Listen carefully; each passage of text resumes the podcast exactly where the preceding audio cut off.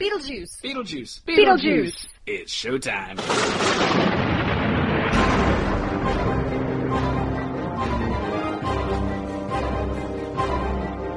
Welcome to the Beetlejuice Minute, where we discuss Tim Burton's Beetlejuice minute by minute.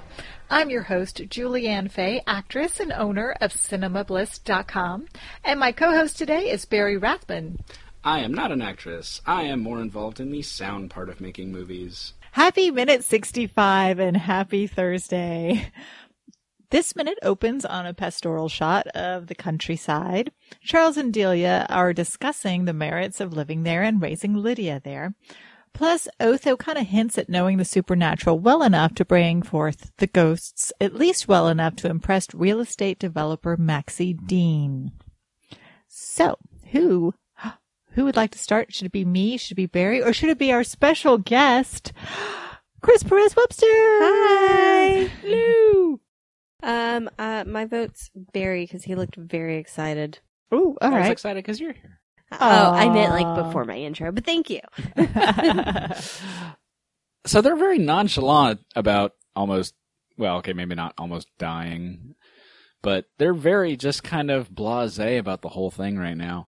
well, I was thinking from an actor's perspective and from a screenwriter's perspective who wrote the characters, I kind of love, um, not only do I like adore the pastoral Norman Rockwell setting we've suddenly been dipped into, but it's the first time we get to see a slightly larger dose of the Dietzes being normal, their normal side. Because up until now, the film really played up Delia's over the top, dramatic New York artsy side.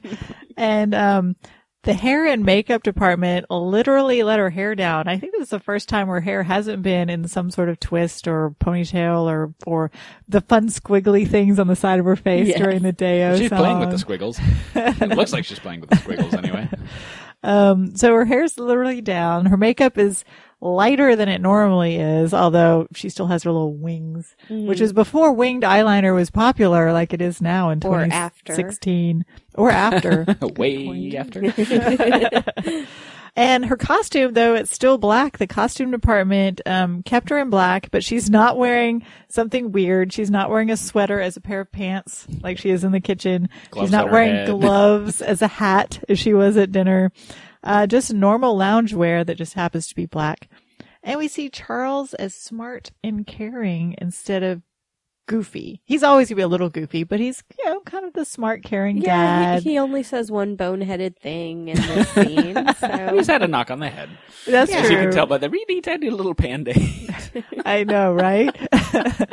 Meanwhile, Otho, by contrast, is always on stage. He's always talking dramatically, and even his loungewear is dramatic It's a with kimono. his black kimono dragon outfits and dark glasses. Mm.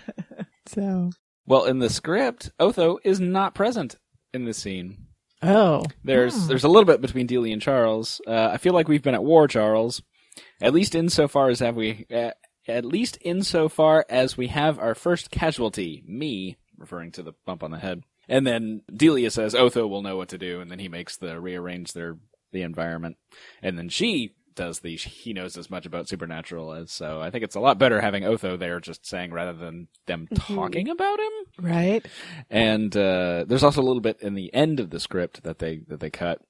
Charles, let's hope he knows how to produce those damn ghosts for Max and Sarah because I've bought options on property all over town and I need Max's financing. Mm-hmm. To which Delia replies, "Just don't tell Lydia. I think she's in with them." Ooh, 'Cause until that's- now, we haven't really gotten any inklings that they think they're in cahoots, other than the fact. I mean, I mean, in cahoots is so far as to get them out and scare them. right. Yeah. Oh, that's interesting. The script is a little more, yeah. Yeah. I do want to go back to, I love the line, viciously rearrange their environment for two reasons. You think he could? Well, one thing is a dig at Otho. And the second thing, little does Charles realize it, but Otho has already viciously rearranged their environment, which is why they're upset with the Dietzes being in their house in the Yes. first place. and I also love uh, the supernatural and interior design comments because the next shot after saying interior design shows what would normally be an interior room wide out, wide out wide out. I'm trying to say it's Wide in the angle. wide outdoors is what I'm Oh. trying to say. Okay. Which is an amusing kind of juxtaposition between script and visuals. Yeah.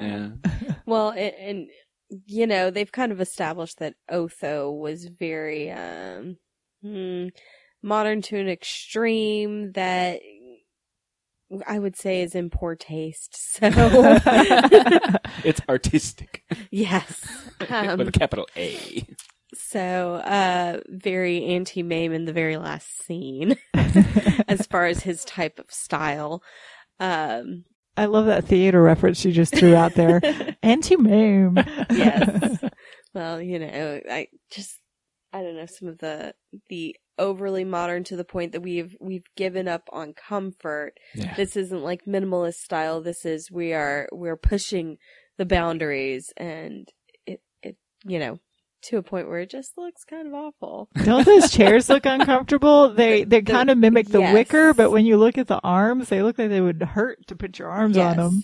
and so Otho knows just as much about the supernatural as interior design, and I'm going, Ugh, Which does you it's know just- nothing.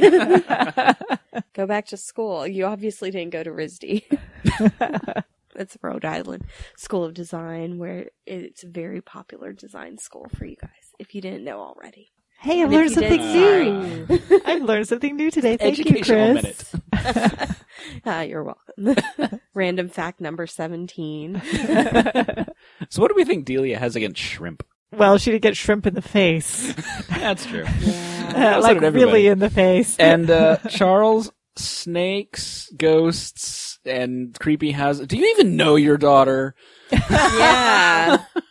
I mean, She's okay, totally up for all of that. well, you know, maybe assuming that he's not being a bonehead for a second, maybe he's thinking we're trying to get Lydia away from her obsessions with, Hmm. you know, all that.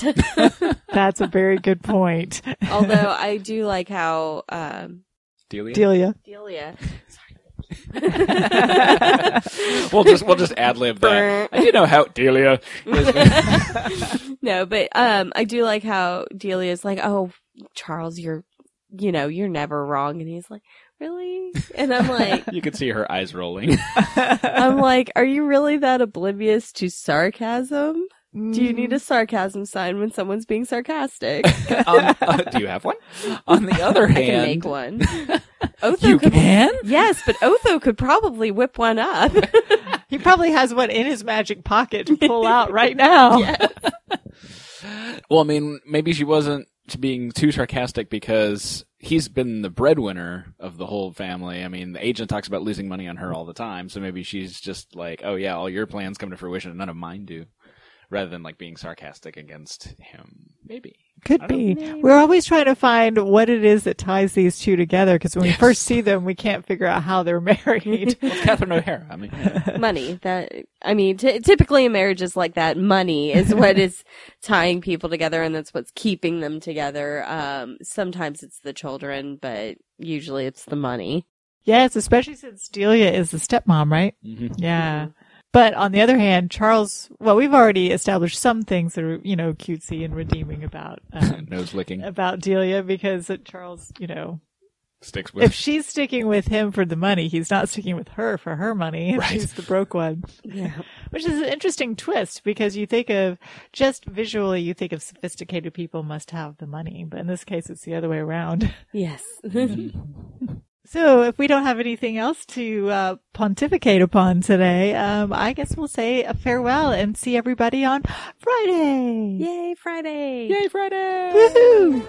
Until next time, save us some popcorn and we'll see you soon at the Beetlejuice Minute.